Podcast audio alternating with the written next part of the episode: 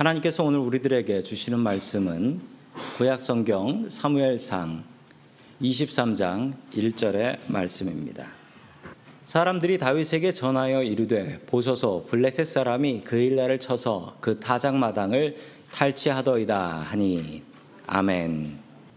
자 오늘 하나님께 길을 물으라 라는 제목을 가지고 하나님의 말씀을 증거하겠습니다. 어, 제가 군대에 있을 때 있었던 일인데요. 제 청년부 후배 한 분이 있었는데 제가 그 청년부 후배를 만나려고 부대에서 군복을 입고 버스를 타고 제가 장교였기 때문에 출퇴근은 자유로웠습니다.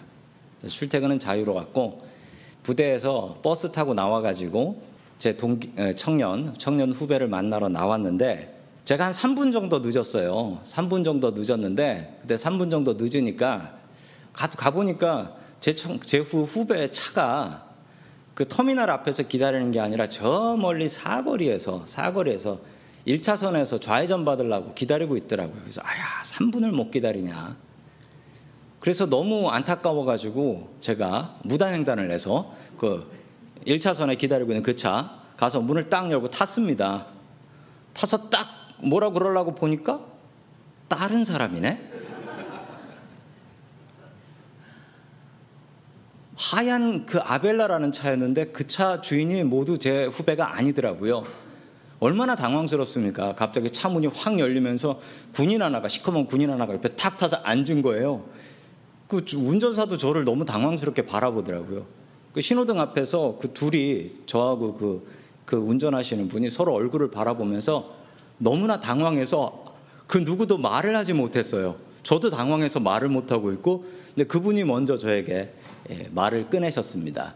어, 뭐라고 말을 끊으셨냐면 어디까지 가세요? 어디까지 가세요? 그러 벌벌벌벌 떨면서 그러더라고요. 군인이 갑자기 타니까.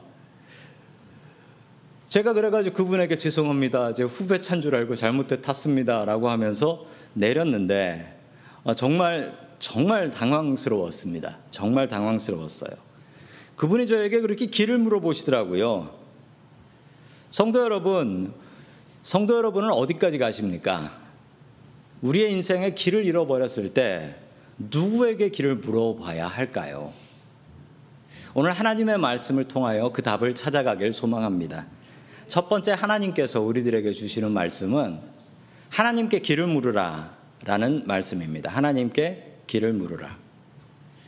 제가 아까 얘기했던 그 사건 이후에 제가 차를 타고 운전할 때는 꼭 문을 잠굽니다. 왜냐하면 저 같은 사람 또 만날까봐 걱정이 돼가지고. 지난 이야기를 이어갑니다. 사울 왕은 다윗을 도왔던 아히멜렉 제사장과 그의 가족들을 모두 학살해 버립니다. 이 소식을 들은 다윗과 일행들은 더욱더 긴장하게 되지요. 앞으로 다윗은 어떻게 어디로 도망가야 할까요? 그 말씀이 사도 아, 사무엘상 23장 1절에 나옵니다. 같이 봅니다. 시작. 사람들이 다윗에게 전하여 이르되 보소서 블레셋 사람이 그 일날을 쳐서 그 다장마당을 탈취하더이다 하니 아멘. 블레셋 사람은 이스라엘 바로 옆에 살았습니다.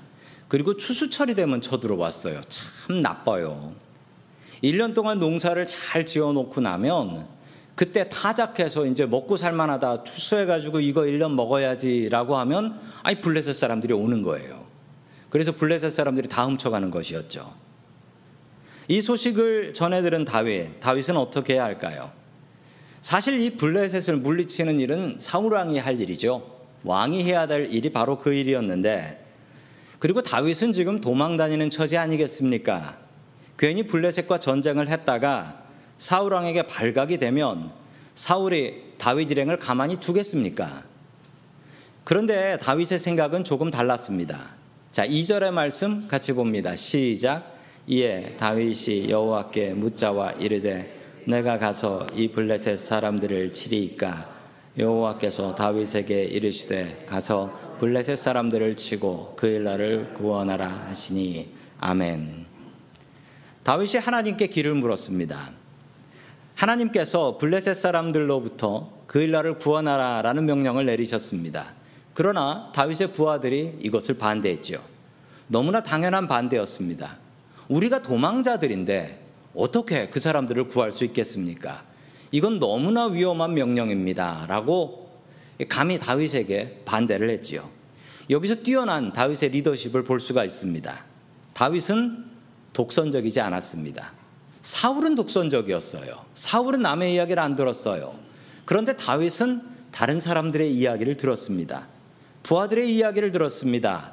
부하들이 의견을 낼 수 있게 했는데 심지어 그 의견은 하나님의 뜻에 반대하는 의견이었는데 그런 의견도 낼 수 있게 해줬어요. 성도 여러분, 우리는 들어주는 리더십을 가져야 됩니다. 이 들어주는 리더십이란 무엇일까요? 지난번에 학부모 세미나를 하면서 설문조사했던 내용 중에 우리 아이들이 했던 이야기 중에 이런 이야기가 있었습니다. 무슨 얘기냐면 틀린 말이라도 아이들의 이야기를 들어주세요. 참 마음이 아팠습니다. 그런 얘기 들으면서 아, 제가 지은 죄들이 생각나서 그렇습니다. 틀린 말을 왜 들어줘야 될까요? 어차피 틀린 말인데. 틀렸는데 그 말을 들어주게 되면요. 그 얘기를 들어주고 부모님이 원하는 대로 할 수 있어요. 그런데 이야기를 들어주는 걸 통해서 부모하고 자식 간에 관계가 형성되기 때문에 그렇습니다. 안 들어주면 관계도 생기지 않는 거예요. 관계 깨져버리는 겁니다. 아이들이 말할 때 아이들의 말 끊지 마세요. 아이들의 말 막지 마세요. 사람에게는요, 귀가 두 개 있고 입이 하나 있습니다. 그 이유는 양쪽 귀로 더 많이 듣고 들은 거에 반만 이야기하라라는 것입니다. 다윗은 양쪽에 있는 귀로 양쪽 이야기를 잘 들었습니다. 하나님의 명령과 또 부하들의 이야기를 잘 들었지요. 서로 다른 이야기였습니다. 하나님께서는 위험을 무릅쓰고 가서 내 동족을 구해라 라는 명령이었고 부하들은 이거 너무 위험합니다. 이렇게 해서는 안 됩니다. 이러다 우리 죽습니다. 라는 반대였습니다. 둘 다 맞는 말인데 어떻게 다윗은 결정하게 될까요? 다윗은 이 고민스러운 상황 속에서 다시 기도하기로 결심합니다. 다시 기도해서 무엇을 했냐면 하나님께 부하들의 의견을 알려드렸습니다. 하나님, 내 부하들이 이런 생각을 가지고 있는데 이 생각도 맞는 생각입니다. 하나님의 명령 다시 한번 확실하게 듣고 싶습니다. 그래서 다시 한번 하나님 앞에 기도했지요. 성도 여러분, 길이 막혔을 때 우리가 해야 될 일은 하나님께 길을 물어보는 것입니다. 하나님께서는 분명하게 다윗에게 명령하셨습니다. 아무리 위험하다 할지라도 블레셋 사람들을 공격하고 내 동족 그일라를 구원해라. 다윗은 하나님의 명령을 부하들에게 전달했고 모두 하나님의 뜻에 순종하기로 마음을 먹습니다. 더디게 간 걸음이었지만 그들은 하나가 될 수 있었죠. 하나님의 말씀과 기도로 하나가 된 것입니다. 우리 크리스찬들은 어떤 사람들입니까? 어려운 순간에 기도하는 사람들이 우리 크리스찬들 아니겠습니까? 고민되고 갈등되는 문제들 주님 앞에 가지고 나오십시오. 그리고 하나님 앞에 기도하는 이들 주님께서 길을 알려 주실 것입니다. 길이 막혔을 때 주님 앞에 길을 물어보는 저와 성도님들이 될 수 있기를 주의 이름으로 간절히 축원합니다. 아멘. 두 번째 하나님께서 우리들에게 주시는 말씀은 믿음의 공동체를 만들라라는 말씀입니다. 저는 운전을 할 때, 오늘도, 오늘도 렉타워에서 내려올 때, 뻔히 아는 길입니다. 그냥 직진만 하면 되는데, 저는 꼭 GPS를 켭니다. 아는 길도 물어가는 편입니다. 왜냐하면 뭐 가는 길이 막힐 수도 있고 사고가 날 수도 있고 그렇기 때문에 뻔한 길이지만 전 항상 그거 켜놓고 다니는 게 버릇이 되었습니다. GPS가 정확한 이유가 있습니다. 요즘 핸드폰으로 하잖아요. 핸드폰으로 하는데 이게 정확한 이유는 아, 이 손바닥만한 전화기가 뭐 이렇게 정확해? 그 정확한 이유가 있습니다. 그 이유는 그 전화기가 정확한 게 아니고요. 그 전화기가 신호를 어디서 받냐면 저 위성에서 받습니다. 인공위성에서 내려오는 그 위치 좌표를 받아서 자기가 어디 있는지를 정확히 알고 그리고 핸드폰 데이터를 받아서 어디에 사고가 났나를 아는 겁니다. 그래서 정확한 것이죠. 갑자기 저는 이런 생각이 들었습니다. 내 인생에도 GPS가 있으면 참 좋겠다. 인생의 길 모를 때 누군가에게 물어보고 답을 얻을 수 있다면 그 얼마나 좋을까라는 생각이 마음속에 들었습니다. 성공할 수 있는 길을 알려줘. 행복하게 살 수 있는 길 좀 알려줘. 후회 없이 살 수 있는 방법 좀 알려줘. 만약 그런 GPS가 있다면 저는 여러 가지 질문을 해보고 싶습니다. 다윗이 염려했던 일이 벌어졌습니다. 다윗이 블레셋으로부터 그일라를 구원했지만 이 소문이 사울의 귀에 들어갔고 사울이 군대를 이끌고 다윗을 잡으러 온다라는 소식이 들렸습니다. 부하들이 얼마나 다윗을 원망했겠습니까? 그래서 내가 하지 말자고 하지 않았습니까? 위기의 상황 속에서 다윗은 다시 한번 하나님께 길을 묻습니다. 구약성경 사무엘상 23장 9절의 말씀 같이 봅니다. 시작. 다윗은 사울이 자기를 하려 하는 음모를 알고 제사장 아비아달에게 이르되 에봇을 이리로 가져오라 하고 아멘. 다윗을 따르던 제사장 아비아달에게 에봇을 가지고 오라라고 명령했습니다. 이 에봇은 제사장들이 입는 작업복 같은 조끼입니다. 특별히 이 에봇 안에는요 우림하고 둠밈이라는 돌이 있었는데 이 우림하고 둠밈은 하나님의 뜻을 확인할 수 있는 돌이었습니다. 그래서 주머니에 넣고 거기서 뽑은 것이 우림이면 yes, 둠밈이면 no 이런 식으로 해서 하나님의 뜻을 점을 칠 때 사용하는 도구였습니다. 다윗은 이 제사장을 불러서 이 우림과 둠빔으로 점을 쳐서 하나님의 뜻을 알려고 했던 것이죠.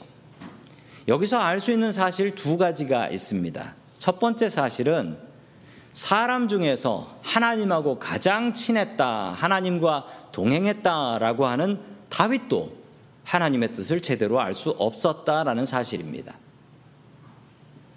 다윗 정도 되는 사람은요, 우리가 그냥 하나님하고 동행하는 사람 같아요. 그래서 다윗 같은 사람은 뭐 문제가 있으면 옆집 아저씨에게 물어보듯이 하나님, 이거 어떻게 하면 됩니까? 그러면 하나님께서 야, 이거 이렇게 하면 된다. 뭐 이런 정도의 조언을 받을 것 같습니다. 그런데 다윗도 하나님의 뜻을 몰랐던 때가 한두 번이 아니었어요. 그 증거가 시편에 너무나 많이 나옵니다. 우리 시편 22편 1절의 말씀 같이 봅니다. 시작. 다윗의 시 인도자를 따라 아얄레샤할 사슴의 곡조 노래 내 하나님이여 나의 하나님이여 어찌 나를 버나이까 어찌 나를 멀리하여 돕지 아니하시오며 내 신음 소리를 듣지 아니하시나이까. 아멘. 이 시편의 말씀은 다윗의 고백입니다. 다윗이 얼마나 힘들었는지 느껴지시나요? 하나님께서 응답만 안 해주시는 게 아니라 하나님께서 나를 버리셨다라고까지 좌절합니다 하나님께서 다윗을 돕지 않는다라고 불평하고 있습니다. 하나님께서 다윗의 기도를 듣지 않으신다라고 괴로워하고 있는 모습이 시편에 한두 군데 나온 것이 아닙니다. 믿음의 사람인 다윗도 우리와 별로 달라 보이지 않습니다. 다윗도 우리와 똑같았던 것 같습니다. 기도에도 응답되지 않고 하나님께서 버리신 것 같다라고 느끼는 때가 있었던 것은 우리와 너무나 비슷합니다. 그럼에도 다윗이 달랐던 점은 아무리 이런 좌절의 상황 속에서도 그는 하나님을 의지했다라는 것입니다. 다윗의 믿음을 본받으십시오. 어떠한 상황 속에서도 주님을 의지하고 주님께 길을 물어볼 수 있기를 주의 이름으로 축원합니다. 아멘. 두 번째 다윗의 달랐던 점은 다윗은 주의 종을 의지했다라는 것입니다. 다윗보다 하나님과 친했던 사람이 성경에 있을까요? 그런데 다윗이 하나님의 뜻을 알기 위해서 제사장인 아비아다를 의지합니다. 제사장의 도움을 받았다는 것이죠. 기도는 하나님과 나와의 개인적인 대화입니다. 내 구원은 내 믿음으로 받는 것입니다. 내 개인적인 믿음으로 받는 것이죠. 그러나 도움이 필요할 때는 목사를 찾으셔야 되고요. 다락방장님을 찾으시고 다락방원들을 찾으셔야 합니다. 그리고 기도 제목을 나누셔야 합니다. 믿음의 사람인 다윗도 혼자 기도하지 않았습니다. 제사장에게 도움을 청했고 제사장을 통해서 하나님의 뜻을 확인할 수 있었던 것입니다. 성도 여러분, 믿음의 공동체를 찾으십시오. 그리고 믿음의 공동체를 만드십시오. 나와 같이 기도할 사람을 찾으세요. 공동체를 통해서 우리들의 믿음은 자라게 되는 것입니다. 여러분들의 가정이 믿음의 공동체가 되어야 합니다. 힘겹고 어려운 일이 있으면 가족들이 생각나야 하고요. 가족들에게 나의 어려움과 나의 기도 제목들을 나누며 같이 기도하는 믿음의 공동체가 되어야 합니다. 성도 여러분들의 다락방이 그러해야 합니다. 믿음의 공동체가 되어야 합니다. 얼굴 보고 싶고 만나면 즐거운 공동체가 되어야 하지요. 그러나 그것으로 끝나면 안 됩니다. 내 정말 어렵고 힘겨운 일이 생길 때 그래 우리 다락방에 가서 기도 제목 나누고 같이 기도해야지. 믿음의 공동체로 만드셔야 합니다. 또한 우리들의 교회가 믿음의 공동체가 되어야 합니다. 이렇게 같이 하나님을 예배함을 통해서 같이 은혜 받고 같이 기도하고 같이 응답받는 그런 믿음의 공동체가 되어야 합니다. 성도 여러분, 믿음의 공동체를 찾으십시오. 그리고 믿음의 공동체를 만들어 나아가는 저와 성도님들 될 수 있기를 주의 이름으로 간절히 축원합니다. 아멘. 마지막 세 번째로 하나님께서 우리들에게 주시는 말씀은 하나님께 근심과 걱정을 맡기라라는 말씀입니다. 한국에 가면요 목욕탕에 이런 간판이 붙어 있습니다. 맡긴 것만 책임짐 주인 백. 요즘도 이런 거 붙어 있는지 모르겠어요. 제가 설교 준비하다가 너무 준비가 안 돼가지고 부목사 때 목욕탕에 가서 저 말씀을 보고 유레카를 외쳤습니다. 저거다, 저거다. 하나님의 깊은 깨달음을 알았는데요. 우리가 하나님을 정말로 믿으면 맡길 수가 있습니다. 못 믿으면 어떻게 맡겨요? 그리고 맡기면 하나님께서 책임져 주실 줄로 믿습니다. 그리고 또한 우리가 누군가를 더 많이 믿으면 더 많이 믿을수록 더 귀한 것을 맡길 수 있다. 맞습니까? 맞지요? 성도 여러분들은 하나님께 무엇을 맡기실 수 있나요? 우리가 맡긴 만큼 책임지십니다. 그리고 우리가 맡기는 만큼 우리는 하나님을 믿고 의지하고 있는 것입니다. 사울과 다윗의 가장 큰 차이가 있습니다. 사울은요, 자기가 할 수 있는 일은 자기가 해버렸어요. 이 전쟁 나가서 내가 싸워 이길 수 있다? 그러면 하나님의 허락은 필요 없다. 그냥 나가서 싸우고 이긴다. 그러다가 안 된다?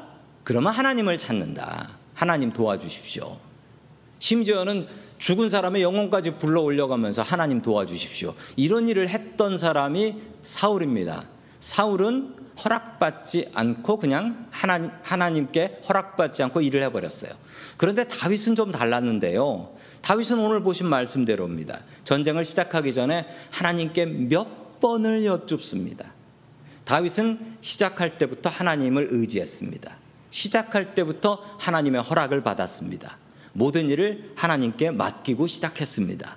하나님께 맡긴 것은 하나님께서 책임지신다. 이게 다윗의 믿음이었습니다.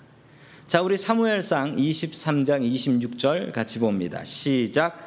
사울이 산 이쪽으로 가매 다윗과 그의 사람들은 산 저쪽으로 가며 다윗이 사울을 두려워하여 급히 피하려 하였으니 이는 사울과 그의 사람들이 다윗과 그의 사람들을 애워싸고 잡으려 함이었더라. 아멘. 다윗에게 위기가 찾아옵니다. 다윗은 산으로 도망갔는데 그 산을 사울이 완전히 다 포위해 버려서 도망갈 곳이 없어졌다라는 것입니다. 이제 도망갈 곳이 없습니다. 다윗은 이 위기를 어떻게 극복할까요? 다윗은 기도했습니다. 그리고 하나님께서 즉각적으로 응답해 주셨습니다. 27절입니다. 시작. 전령이 사울에 와서 이르되 급히 오소서 블레셋 사람들이 땅을 침노하나이다. 아멘. 갑자기 전령이 사울 왕을 찾아왔습니다. 블레셋 사람들이 대규모로 침략하고 있다라는 소식이었습니다. 사울은 어쩔 수 없이 바로 다 잡은 다윗을 놔두고 전쟁터로 돌아갈 수밖에 없었습니다. 왜 하필 이때 블레셋 사람들이 쳐들어왔을까요? 왜 하필 이때 들어왔을까요? 그것은 하나님의 도우심이었고 하나님의 기가 막힌 타이밍이었습니다. 다윗을 살리시기 위해서 하나님께서는 블레셋을 이용하셨던 것이지요. 다윗은 자신의 가장 귀한 목숨까지도 하나님께 맡겨드렸습니다. 그랬더니 하나님께서 그의 목숨을 책임져 주셨습니다. 맡긴 것만 책임져 주십니다. 우리는 하나님께 무엇을 맡겨야 할까요? 우리의 근심과 걱정을 주님의 십자가 밑에 맡겨드려야 할 것입니다. 우리는 기도해야 할 것을 가지고 근심하며 삽니다. 성도 여러분들의 근심과 걱정은 무엇입니까? 그것을 이 십자가 그늘 밑에 내려놓으시고 주님을 의지하십시오. 주님께서 책임져 주실 줄로 믿습니다. 티베트 속담 중에 이런 속담이 있습니다. 걱정을 해서 걱정이 없어지면 걱정이 없겠네. 참 아름다운 속담인 것 같습니다. 정말 놀라운 사실은 걱정도 하면은 는다고 합니다. 걱정하는 실력이 는데요. 걱정하지 말고 살라라고 사람들은 이야기합니다. 때로는 다 잘 될 거니까 염려하지 마라고 위로하기도 합니다. 뭐 그런 얘기를 들으면 걱정 안 되십니까? 잠깐 걱정 안 되다가도 다시 그 걱정이 몰려오지요. 어떻게 하면 걱정하지 않고 살 수 있을까요? 걱정하지 않는 방법은 없습니다. 걱정하지 않으려고 하면 그 걱정이 더 많이 생각이 나는 게 사람의 마음이지요. 걱정이 넘칠 때 우리는 어떻게 걱정을 떨쳐버려야 할까요? 어느 근심과 걱정이 많은 사람이 있었답니다. 그 사람이 너무 근심과 걱정이 많아서 자신의 왕을 찾아갔대요. 그래서 왕에게 자기가 걱정하는 것들을 다 털어놨답니다. 그랬더니 왕이 화를 내면서 그 사람에게 이렇게 명령했습니다. 너는 지금 당장 이 물컵에다가 물을 가득 채워라. 그리고 그 물컵을 가지고 이 성을 한 바퀴 돌아서 다시 제자리로 와라. 만약 물을 한 방울이라도 흘릴 경우 너는 죽는다. 아니 갑자기 이런 명령을 받고 나니까 황당해가지고 이 사람은 어쩔 수 없이 죽기 싫어서 물컵에 물을 가득 담고 물을 한 방울도 떨어뜨리지 않으려고 애를 쓰며 성을 한 바퀴 돌아서 돌아왔습니다. 그러자 왕은 그 사람에게 다시 물었습니다. 지금 네 걱정이 무엇이냐?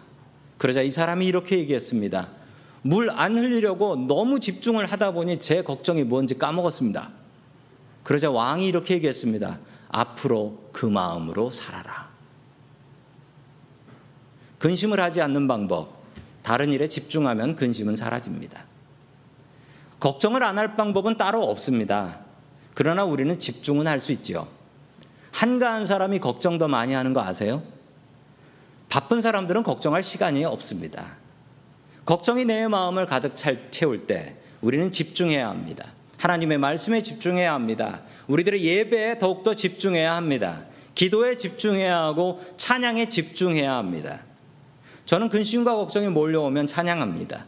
하나님을 찬양하면 제 근심과 걱정이 아침에 안개같이 싹 사라져 버립니다. 근심과 걱정을 몰아내는 방법은 딱 하나, 하나님을 집중하는 방법밖에 없는 것입니다. 우리가 하나님을 집중하면 근심과 걱정은 사라집니다. 우리가 하나님께 근심과 걱정을 맡겨드리면 하나님께서 책임져 주십니다. 성도 여러분들이 지금 가지고 있는 근심과 걱정은 무엇입니까? 그것을 주님 앞에 맡겨드리고 오직 주님만 집중하며 살아가는 저와 성도님들이 될 수 있기를 주의 이름으로 간절히 축원합니다. 아멘. 다 함께 기도드리겠습니다. 우리에게 인생의 길을 허락하신 하나님 아버지 감사드립니다. 우리는 종종 인생의 막힌 길 앞에서 좌절하고 넘어집니다. 주님 우리들을 불쌍히 여겨 주시옵소서. 주님 우리들에게 인생의 길을 알려 주시옵소서. 그리고 그 길을 믿음으로 걸어갈 수 있게 도와 주시옵소서. 주님 우리가 주님께 맡겨드린 것만 주님께서는 책임져 주시는 줄 믿습니다. 우리의 근심과 걱정을 주께 맡겨드리게 하시고 또한 우리들은 오직 주님의 일에만 집중할 수 있게 도와주시옵소서. 우리의 삶이 괴로울수록 더욱 주님을 의지할 수 있게 도와주옵소서. 우리에게 참된 위로를 주시는 예수 그리스도의 이름으로 기도드립니다. 아멘.